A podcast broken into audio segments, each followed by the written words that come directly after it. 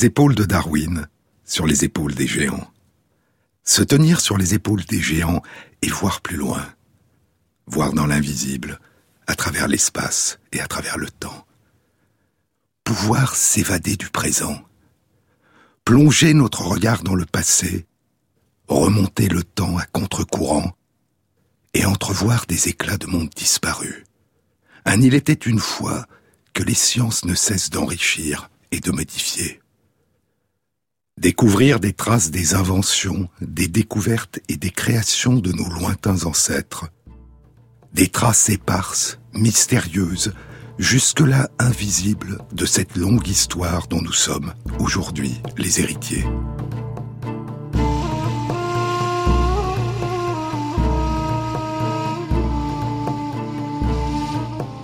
Comme je vous le disais la semaine dernière, en Mésopotamie, à Sumer et Akkad, les personnes qui brassaient la bière et la vendaient dans une taverne étaient, durant les premiers temps du moins, le plus souvent des femmes.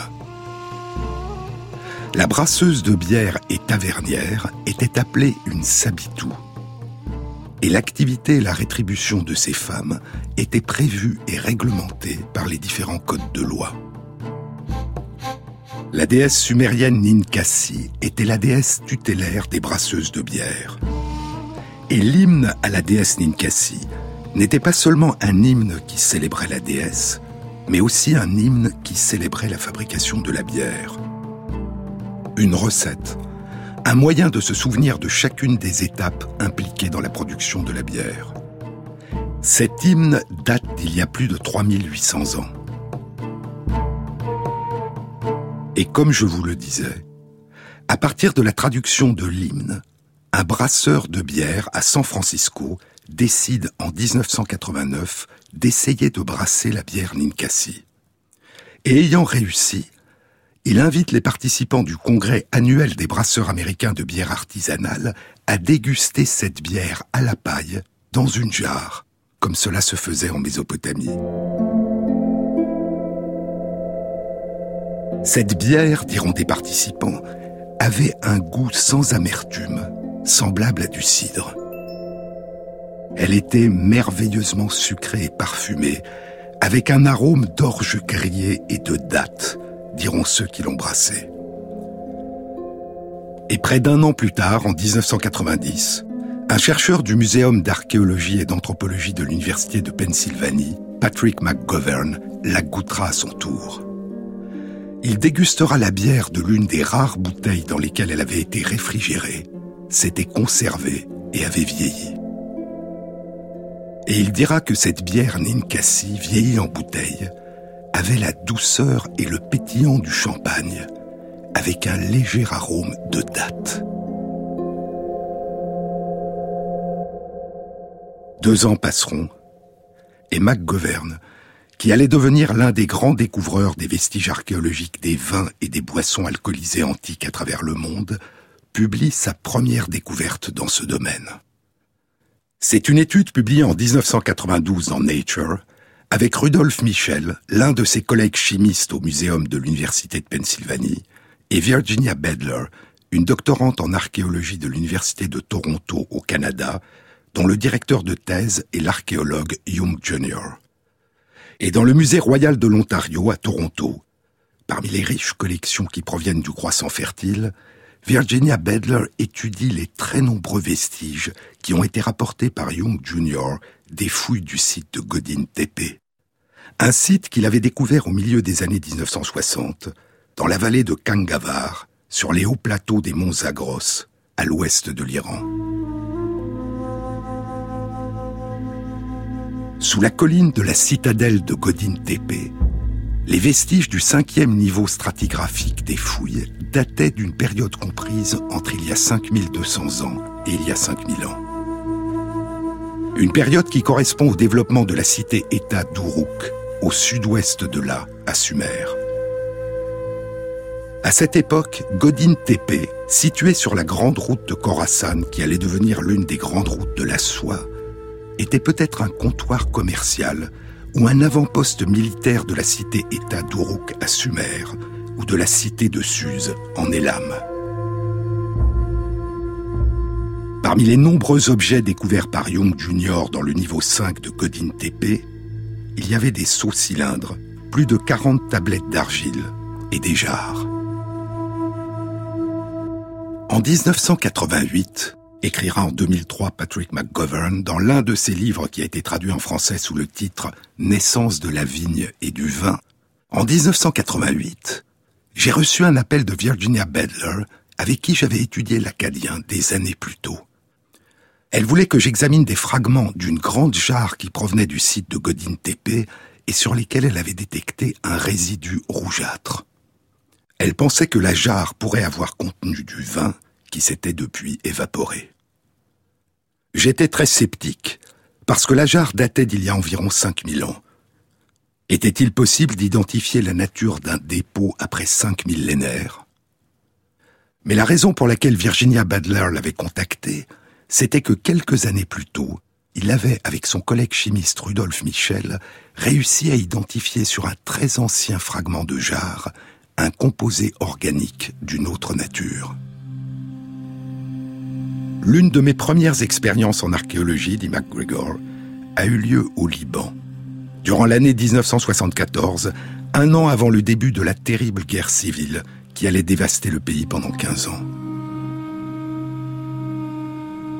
C'était la dernière saison de fouilles de James Pritchard du Muséum de l'Université de Pennsylvanie sur le site de Sarepta, situé entre les villes de Tyr et de Sidon l'antique cité fortifiée phénicienne de Sarepta, sur le rivage de la mer Méditerranée, à une soixantaine de kilomètres au sud de Beyrouth, près de la ville actuelle de Sarafand. Des fragments d'amphores recouverts d'une couleur pourpre intense avaient été découverts. Sur un autre site, dit McGovern, cette coloration aurait pu être attribuée à des oxydes de manganèse ou à un champignon particulier. Mais quand vous la trouvez sur un site phénicien, au Liban, la patrie de ce peuple, vous pensez immédiatement à la célèbre pourpre de Tyr, la pourpre royale qui valait plus que son poids en or et était réservée aux prêtres et aux rois. Il y avait aussi sur le site une grande pile de coquilles écrasées de castéropodes muricidés, des murex, dont était extrait le colorant, la teinture, la pourpre royale, le 6,6' dibromo indigo.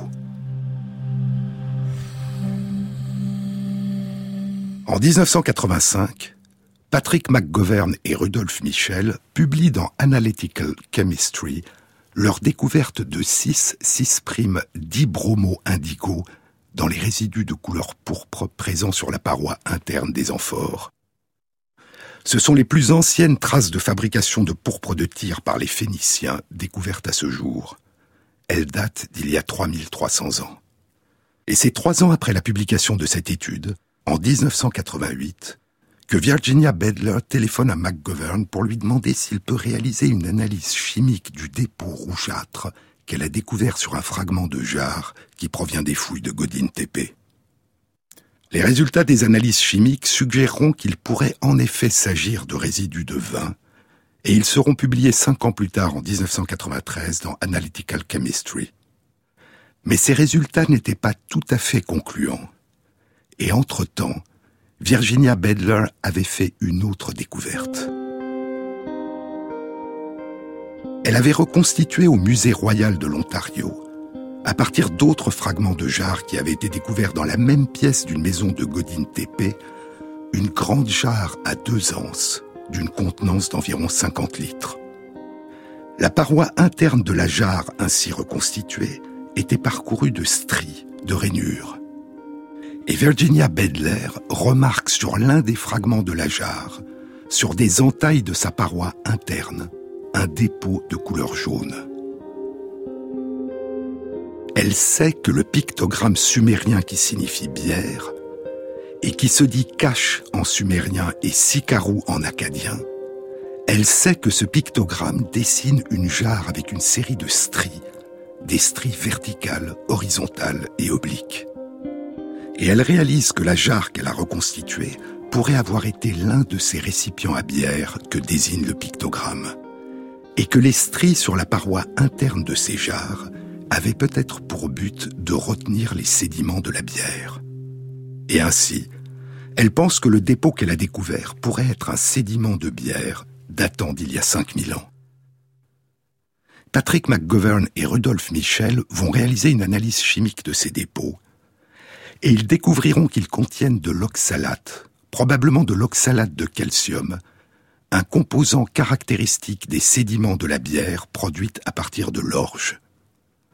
Il y avait aussi sur le site de Godin Tepe, dans la pièce où avaient été trouvés ces fragments de la jarre, de très nombreux grains carbonisés d'escourgeon, l'orge d'hiver à Siran, qui était la variété d'orge la plus cultivée durant l'Antiquité dans cette région. L'oxalate de calcium est présent dans les dépôts de bière produites à partir de l'orge, mais aussi dans les épinards et dans la rhubarbe. Et les épinards étaient cultivés il y a 5000 ans sur les hauts plateaux des monts Zagros. Mais les chercheurs pensent qu'il est très improbable que des épinards ou de la rhubarbe aient été stockés dans ces grandes jarres dont la paroi interne était parcourue de stries. Leur étude est publiée en 1992 dans Nature, et ainsi, il y a plus de 5000 ans, à la période où naissait l'écriture en Mésopotamie, et plus d'un millénaire avant les plus anciennes traces qui nous soient parvenues de l'hymne à la déesse de la bière Ninkasi, la bière qu'allaient plus tard chanter les écrits des tablettes d'argile était probablement déjà une boisson fabriquée et consommée dans la région.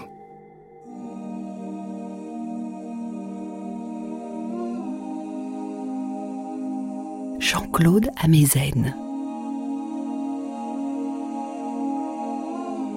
Sur les épaules de Darwin, sur France Inter.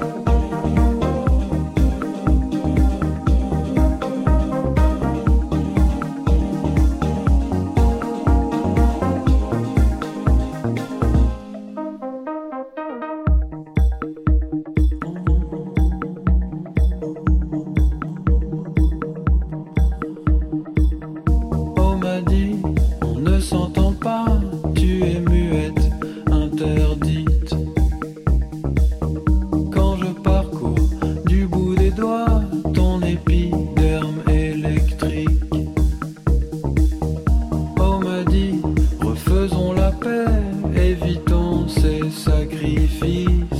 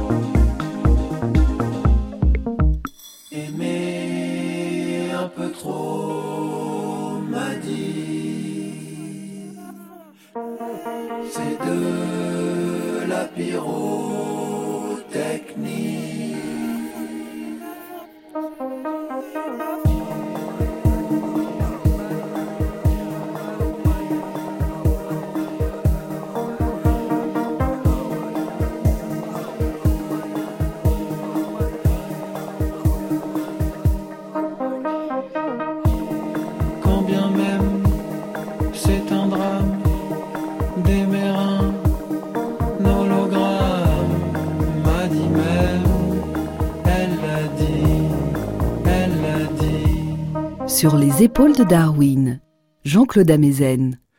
La découverte publiée dans Nature en 1992, qui suggérait la présence de bière dans une jarre de plus de 5000 ans, était une découverte faite à l'intérieur d'un musée.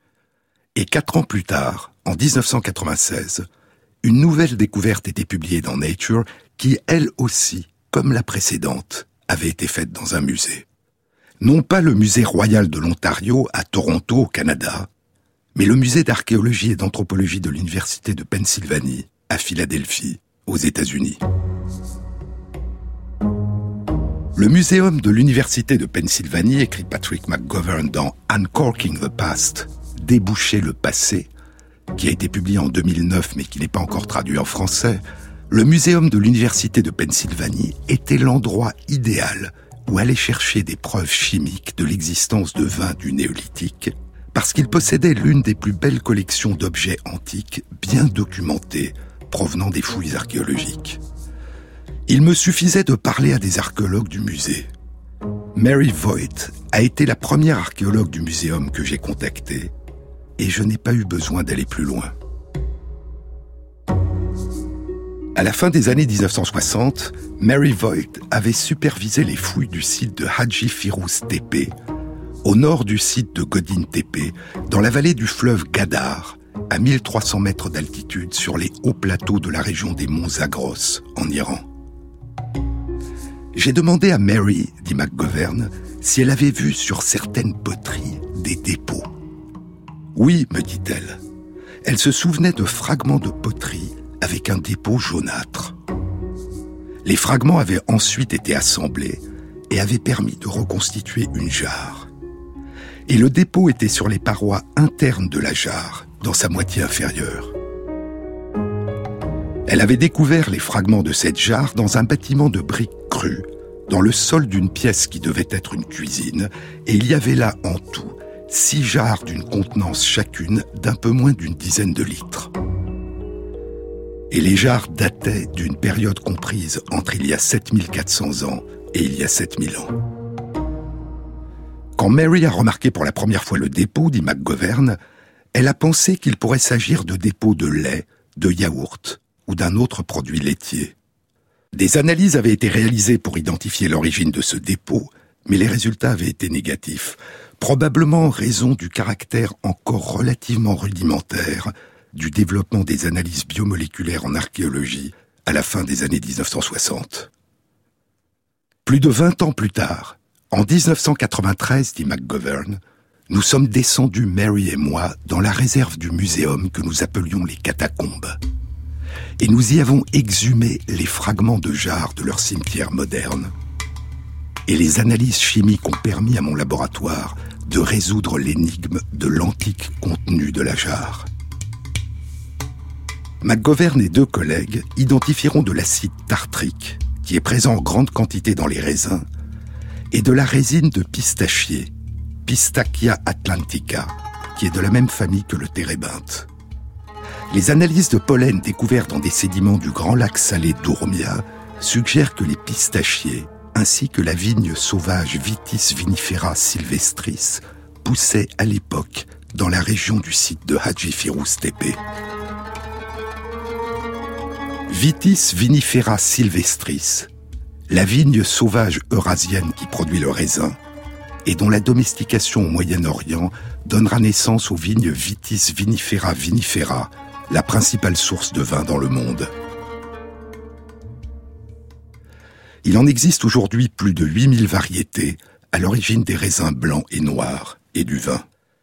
La résine de différents arbres dont les pistachiers et les pins a un effet de préservation du vin, en particulier en empêchant la croissance des bactéries qui le transforment en vinaigre. Il est possible qu'à l'origine, l'utilisation de résine ait eu pour but non seulement d'augmenter l'étanchéité des jarres, mais aussi d'éviter l'altération du vin lors de son stockage ou de son transport dans des jarres ou dans des amphores à une époque où elle n'était pas encore bouchée, ou pas encore bien bouchée. Puis cette habitude a persisté durant toute l'Antiquité en raison du goût particulier que donne au vin l'addition de résine.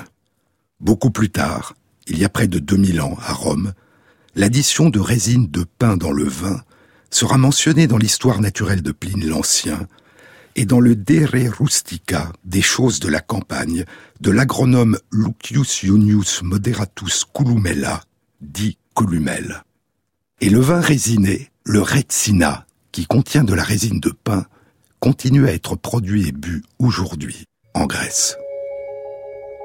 Et ainsi, McGovern et ses collègues avaient découvert des traces de lointains ancêtres du Retsina qui remontaient à il y a plus de 7000 ans. Ces traces de vin à l'intérieur de la jarre de Hadji Firouz Tepe précédaient de plus de deux millénaires les traces de bière qui avaient été découvertes quatre ans plus tôt sur des rainures qui striaient l'intérieur d'une jarre de Godin Tepe. Aujourd'hui, Patrick McGovern est directeur du laboratoire d'archéologie biomoléculaire de la cuisine, des boissons fermentées et de la santé au Muséum d'archéologie et d'anthropologie de l'Université de Pennsylvanie. Durant les 25 ans qui ont suivi sa découverte en 1992 des anciennes traces de bière du site de Godin Tepe, il s'est lancé avec ses collègues à la recherche des traces les plus anciennes de vin, de bière et d'autres boissons alcoolisées à travers le monde. Il en a été un pionnier et il est resté l'un des principaux chercheurs dans ce domaine mais il n'a pas été le seul. McGovern et ses collègues, ainsi que d'autres groupes de chercheurs, ont utilisé différentes méthodes d'analyse chimique de plus en plus sophistiquées pour tenter d'identifier la présence de résidus de vin et d'autres boissons alcoolisées dans des jarres antiques. Il y a eu la détection de l'acide tartrique, l'un des composants du raisin. Il y a eu la détection de l'acide syringique, l'un des dérivés de la malvidine, un pigment végétal qui donne sa couleur au raisin noir et au vin rouge. Il y a eu la détection de la présence de levures de type Saccharomyces cerevisiae, la levure des boulangers, des brasseurs de bière et des viticulteurs. Il y a eu la détection de résines de térébinthe ou de pain, souvent présentes dans les vins antiques. Mais aucun de ces composants n'est, à lui seul, spécifique de la présence de vin, ni même de raisin. Et c'est l'association de plusieurs de ces critères, quand elle est détectable, qui permet de renforcer la suspicion qu'il s'agit bien de vin ou de suggérer qu'il s'agit d'une autre boisson. Le contexte archéologique, quand il est parlant, joue aussi un rôle important. Par exemple, une inscription sur la jarre qui indique son usage. Mais il est aussi arrivé que l'analyse chimique du contenu d'une jarre permettent de clarifier la signification d'une inscription.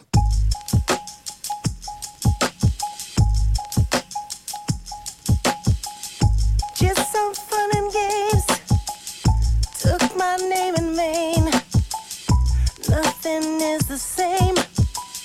Just another day now. Fun and playgrounds. Bend the rules now. Know the rules now. Play the rules now. It's institutional. Resolutions. Lack of direction. Intersections. Pick up the gun, you know you're gonna use it. Know that gun, it's gonna get loaded. Say my name before you pull it. Too late, you know, just took that bullet. Looking front to back through the shotgun shack. You decide to slow to run fast, run fast. Catching up with you, too slow to move.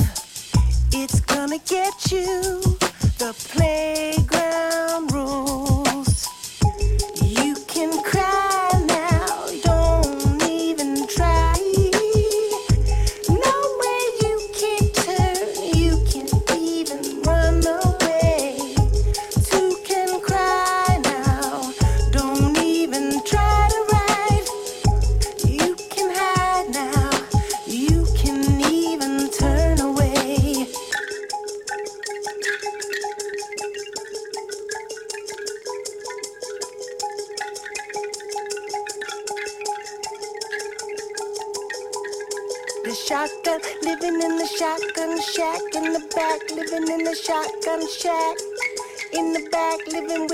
Shotgun, living in the shotgun shack, living in the shotgun shack, living in the back, living with the shotgun, living with the gun, living with your back to the wall. Pick up the gun, you know you're gonna use it. Know that gun, it's gonna get loaded. Say my name before you pull it. Too late, you know, just took that bullet.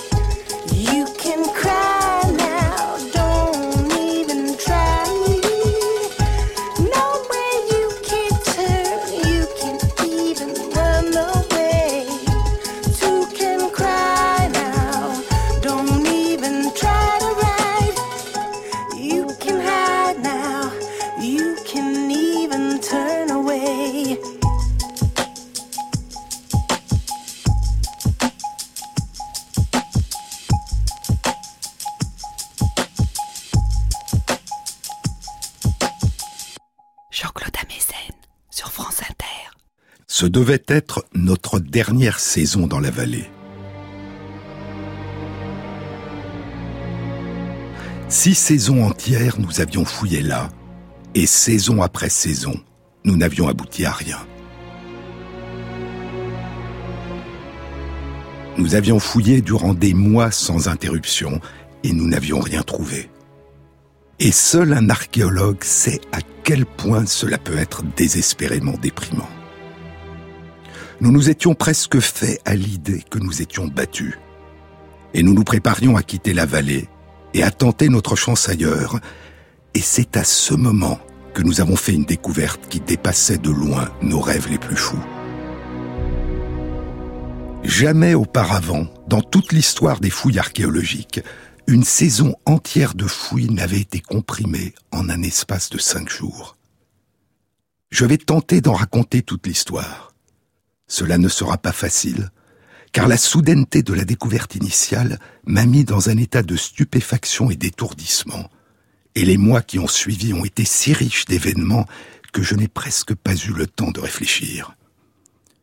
Coucher l'histoire sur le papier me donnera peut-être la possibilité de réaliser ce qui s'est passé et tout ce que cela signifie.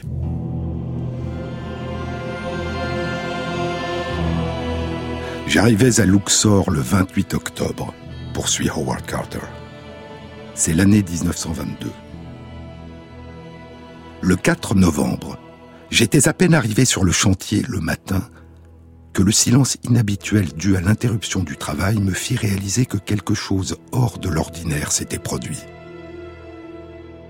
Et j'ai été accueilli par l'annonce qu'une marche taillée dans la roche avait été découverte. Cela semblait trop beau pour être vrai, mais un peu de déblaiement révéla que nous étions en fait devant l'entrée d'une ouverture dans la roche. L'ouverture avait les caractéristiques des escaliers souterrains si courants dans la vallée. Et j'ai presque osé espérer que nous avions enfin trouvé notre tombeau. Le lendemain, le haut de l'escalier dégagé. Il était clair désormais que nous avions devant nous l'entrée d'un tombeau. Mais des doutes nés de précédentes déceptions continuaient à se glisser en moi. Il y avait toujours l'horrible possibilité, suggérée par notre malheureuse expérience dans la vallée de Thotmès III, que le tombeau soit un tombeau inachevé, jamais terminé et jamais utilisé. Et si sa construction avait été achevée, il y avait la possibilité déprimante qu'il ait été entièrement pillé en des temps anciens. Mais il y avait aussi une petite chance que le tombeau soit intact, ou pillé seulement en partie. Et c'est avec une excitation difficile à cacher que je regardais les marches de l'escalier qui plongeaient sous le sol alors que, une à une, elles apparaissaient à la lumière. Les travaux progressaient plus rapidement maintenant. Une marche succédait à une autre. Et au niveau de la douzième marche, peu avant le coucher du soleil, apparut l'embrasure d'une porte bloquée, plâtrée et scellée. Une porte scellée. C'était donc vrai. Nos années de labeur patient allaient être récompensées après tout, et je crois que mon premier sentiment fut un sentiment de satisfaction. Ma foi dans la vallée avait été justifiée. Tout, n'importe quoi, littéralement n'importe quoi pouvait se trouver de l'autre côté, et il me fallut tout mon sang-froid pour me retenir de défoncer la porte et de tout explorer ici et maintenant. Une chose me rendait perplexe, c'était la petite taille de la porte par comparaison à celle des tombeaux habituels de la vallée. Est-ce que cela pouvait être le tombeau d'un noble enterré ici avec l'accord d'un roi? Est-ce que cela pouvait être une cache royale une cachette dans laquelle une momie avec ceux qui l'accompagnaient avait été déplacée pour la mettre à l'abri? Ou était-ce réellement le tombeau du roi que j'avais passé tant d'années à rechercher? Le 26 novembre. Ce fut le jour des jours, le plus merveilleux que j'ai jamais vécu, et certainement un jour que je ne pourrai jamais espérer revoir le moment décisif était arrivé. Les mains tremblantes, je fis une petite brèche dans le coin supérieur gauche. J'y fis passer une barre de fer. L'obscurité et le vide, aussi loin que pouvait aller une barre de fer. Des tests furent réalisés avec des bougies par précaution pour détecter la présence éventuelle de gaz dangereux. Puis, élargissant un peu le trou J'insérais la bougie dans l'ouverture et je plongeais mon regard à l'intérieur de la salle. Lord Carnarvon, Lady Evelyn et Calendar se tenaient anxieux près de moi pour entendre le verdict. Au début, je ne vis rien. L'air chaud qui s'échappait de la salle faisait vaciller la flamme de la bougie. Mais à présent, alors que mes yeux s'accoutumaient à la lumière, des détails de la pièce émergeaient lentement du brouillard, des animaux étranges, des statues et l'or. Partout le scintillement de l'or. Pendant un moment qui a dû sembler une éternité aux autres qui se tenaient près de moi, je suis resté sidéré, abasourdi. Et lorsque Lord Carnarvon, incapable de supporter plus longtemps l'attente, demanda anxieusement Est-ce que vous voyez quelque chose? Les seuls mots que je parvins à prononcer furent Oui, des choses merveilleuses.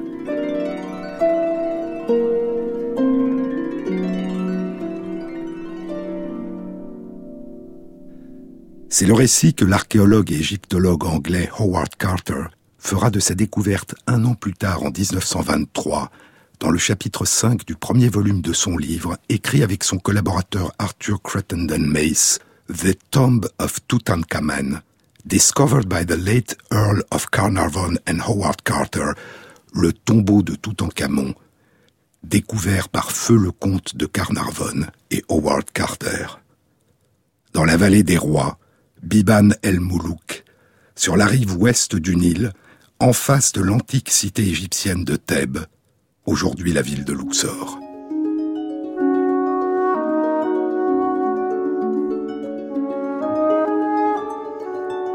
Dans le tombeau de Toutankhamon, Carter avait découvert de fabuleux trésors. Les amphores, les poteries et la vaisselle qui contenaient la nourriture et les boissons qui devaient accompagner le jeune pharaon dans son voyage dans l'au-delà avaient été déposés dans une salle voisine du caveau, que Carter a appelé l'annexe. Mais il y avait dans le caveau, sur le sol, trois amphores. L'une était placée contre le mur sud, une autre contre le mur ouest et la troisième contre le mur est.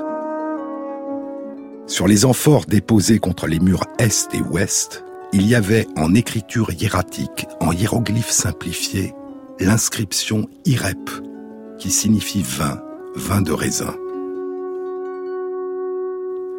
Et sur l'autre amphore, déposé contre le mur sud, il était écrit Chédet. L'inscription complète sur deux lignes était Année 5, un chédet néfer néfer du domaine d'Aton de la rivière de l'Ouest, du chef des vignerons, Rère. Néfer néfer signifierait bon, bon, c'est-à-dire très bon, un très bon chédet. Et au-dessus de ces deux lignes était encore inscrit très bon. Lorsque Howard Carter découvre cet amphore, il écrit Ce qu'est exactement le chédet, on ne le sait pas une espèce de bière, un vin de date, etc. C'est possible. Le chédet semble avoir été considéré dans l'Égypte antique comme une boisson rare, précieuse et très appréciée. Des textes égyptiens anciens décrivent le chédet comme un présent du dieu Ra, le dieu du soleil, et lui prêtent des pouvoirs divins. Mais qu'était le chédet just like a paper tiger, torn apart by idle hands. Through the helter skelter morning, fix yourself while you still can. No more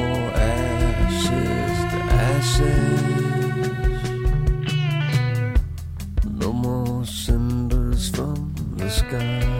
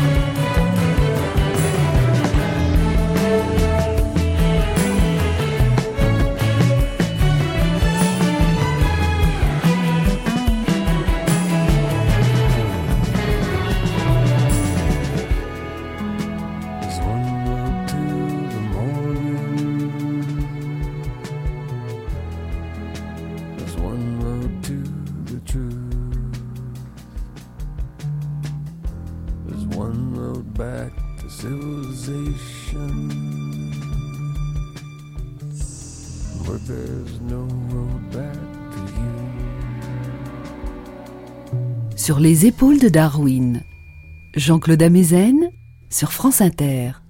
En 1995, l'égyptologue français Pierre Tallet publie dans le bulletin de l'Institut français d'archéologie orientale une passionnante étude intitulée Le Chédet, étude d'un procédé de vinification en Égypte ancienne. Les différents auteurs qui ont parlé du Chédet, écrit-il, en ont fait tour à tour du vin de grenade, du vin cuit, du vin de date, voire une sorte de bière. Mais après de nombreux débats, seules sont encore régulièrement reprises deux hypothèses qui divisent la littérature consacrée à cette boisson. Pour les uns, essentiellement dans les ouvrages anglo-saxons, il s'agit d'un vin de grenade, tandis que les autres préfèrent y voir une forme de vin cuit. Certains, faisant une analyse précise du terme chédet, préfèrent ne pas se risquer à une interprétation abusive et utilisent le mot générique, peut-être trop neutre, de liqueur. Il semble bien, cependant, à la lumière des nombreuses informations d'horizons très divers qui nous sont fournis sur ce produit, que l'on puisse s'approcher un peu plus de sa réalité. Ce que nous proposons de faire ici, poursuit Pierre Tallet, c'est l'étude de la source la plus directe qui puisse concerner cette boisson, celle des étiquettes, ces inscriptions en écriture hiératique qui sont portées sur l'épaule des jarres, et les bouchons d'argile estampillés qui fermaient les mêmes récipients. Et il étudie aussi les manuscrits et les inscriptions dans les temples qui mentionnent le chédet. Le chédet est rare.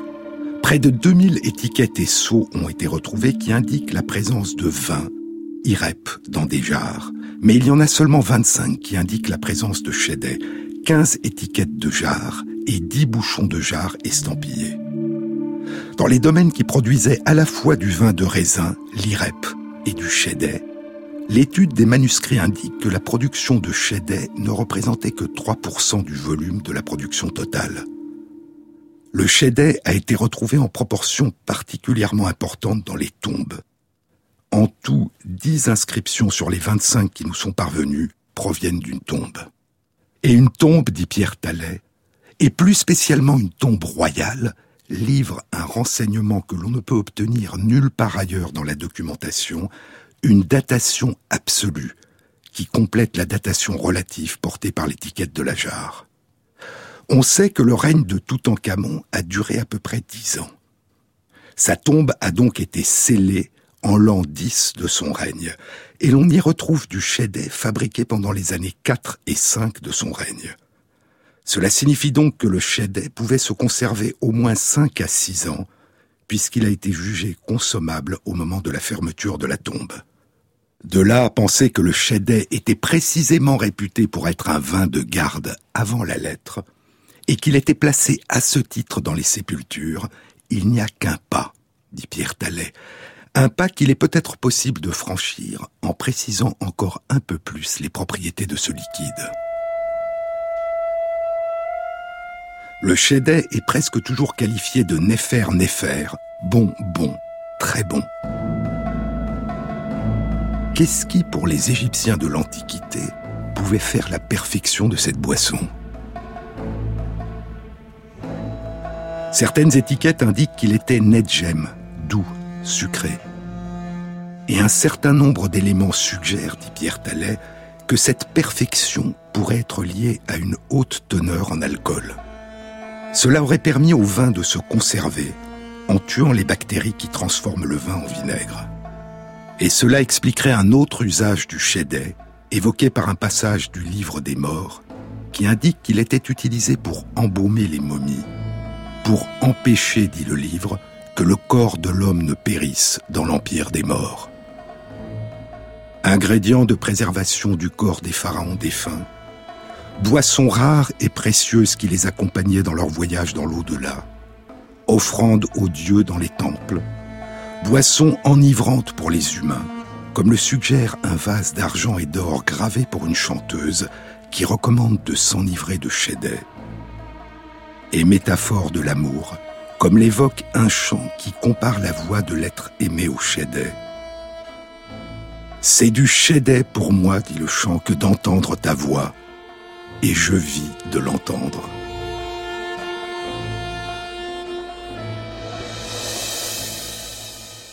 Si nous récapitulons les différentes qualités qui accompagnent les mentions du chédet, dit Pierre Tallet, nous pouvons en déduire qu'il s'agit d'une boisson d'une très grande qualité et d'une relative rareté, qu'il s'agit très certainement d'une variété de vin, c'est-à-dire un vin produit à partir des raisins, que le chédet peut se conserver comme un vin de garde et qu'il a probablement été déposé comme tel dans les tombes du Nouvel Empire, et que ce vin était à la fois très alcoolisé et très sucré, éventuellement sirupeux.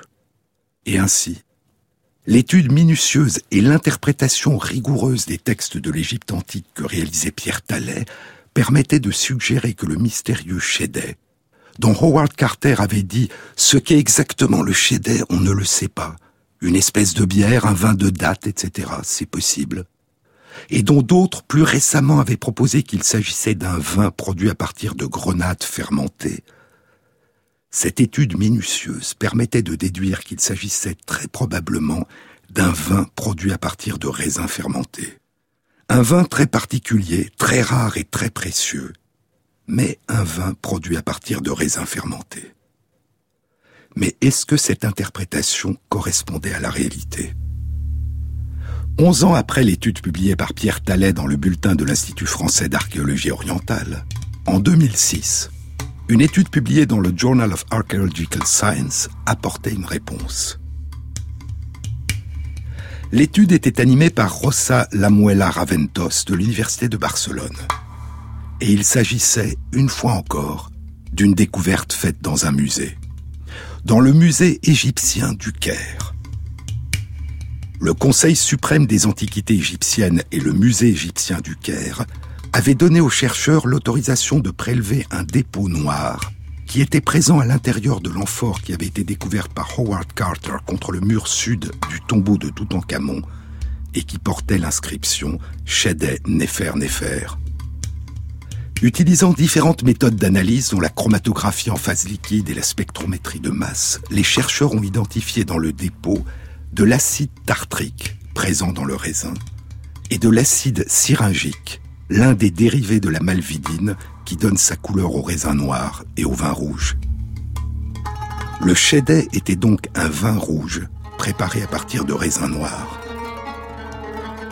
Ce qui le rendait précieux par rapport au vin classique, IREP, tenait peut-être au procédé de vinification utilisé et aux modalités ou à la durée de son vieillissement, mais c'était peut-être aussi d'autres ingrédients qui étaient ajoutés, du miel, des herbes, des épices. On ne le sait pas.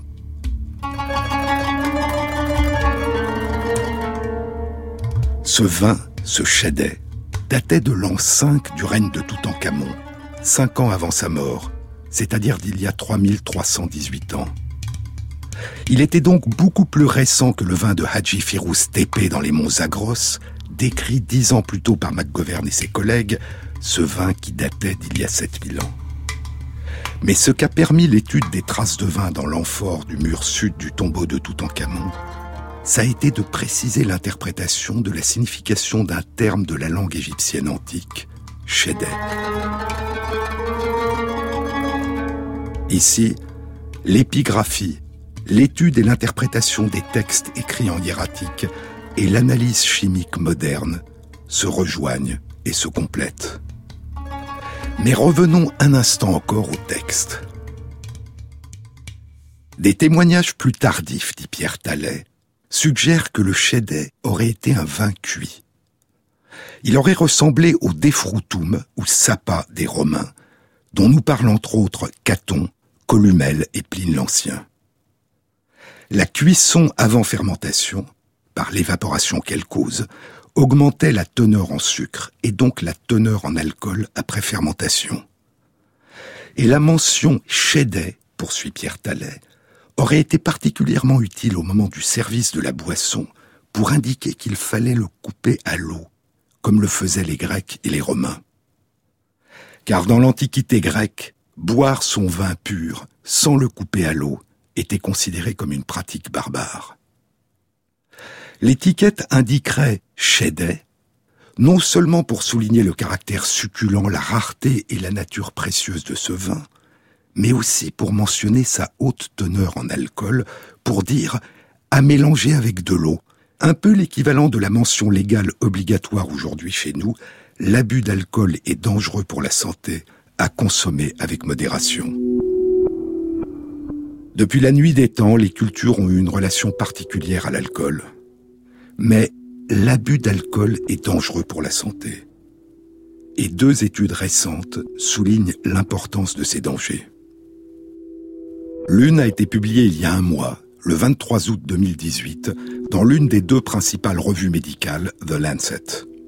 Réalisée par plus de 500 chercheurs de tous les pays entre 1990 et 2016, c'est l'étude la plus complète à ce jour de l'effet de l'alcool sur la mortalité, l'invalidité et les problèmes de santé dans le monde. L'autre étude a été publiée la semaine dernière, le 21 septembre 2018, par l'OMS, l'Organisation mondiale de la santé.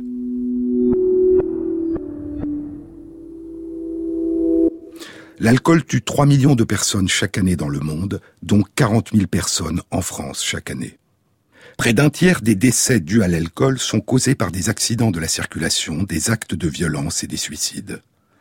20% des décès sont dus à des maladies digestives, 20% à des maladies cardiovasculaires liées à la consommation d'alcool, et les autres décès sont dus à des cancers, des pathologies mentales et d'autres maladies causées par l'alcool. La consommation excessive d'alcool est, chez les personnes âgées de 15 à 49 ans, la première cause d'invalidité dans le monde. Et au-delà des maladies graves, des invalidités et des morts prématurées qu'elle cause, la consommation excessive d'alcool est source de détresse, d'addiction, de dépendance, de perte de repères, de désinsertion sociale et d'exclusion sociale. Et les conséquences délétères de l'alcoolisme ravagent non seulement les personnes qui boivent, mais leurs familles, leurs proches, leurs voisins, leurs collègues de travail.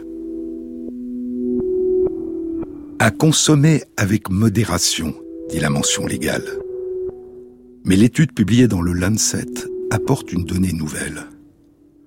Nous avons découvert, concluent les chercheurs, que le risque de mortalité, quelle qu'en soit la cause, augmente avec la consommation, et que le seul niveau de consommation qui diminue les problèmes de santé est un niveau de consommation égal à zéro. En d'autres termes, la conclusion de l'étude publiée dans le Lancet n'est pas simplement que l'abus d'alcool est dangereux pour la santé, mais que l'alcool, d'une manière générale, est dangereux pour la santé. Et c'est particulièrement le cas pour les femmes enceintes, pour lesquelles toute prise même minime d'alcool fait courir des risques importants d'atteinte du cerveau du fœtus. Et la mention obligatoire de cette contre-indication dans notre pays est malheureusement le plus souvent très peu visible sur les bouteilles. Au-delà de la dimension strictement médicale, les politiques de santé publique devraient prendre en compte les causes et les conséquences sociales et culturelles de l'alcoolisme et les intérêts commerciaux importants qui sont en jeu si l'on veut pouvoir réduire, en particulier chez les plus fragiles, une consommation qui est particulièrement importante dans notre pays.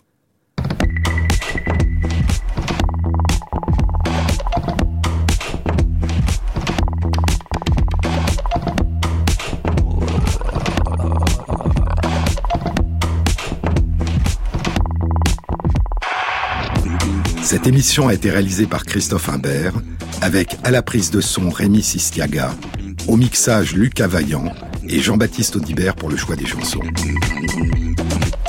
Et merci à Christophe Magère qui met en ligne sur la page de l'émission Sur les épaules de Darwin, sur le site franceinter.fr, les références aux articles scientifiques et aux livres dont je vous ai parlé. Bon week-end à tous. À samedi prochain.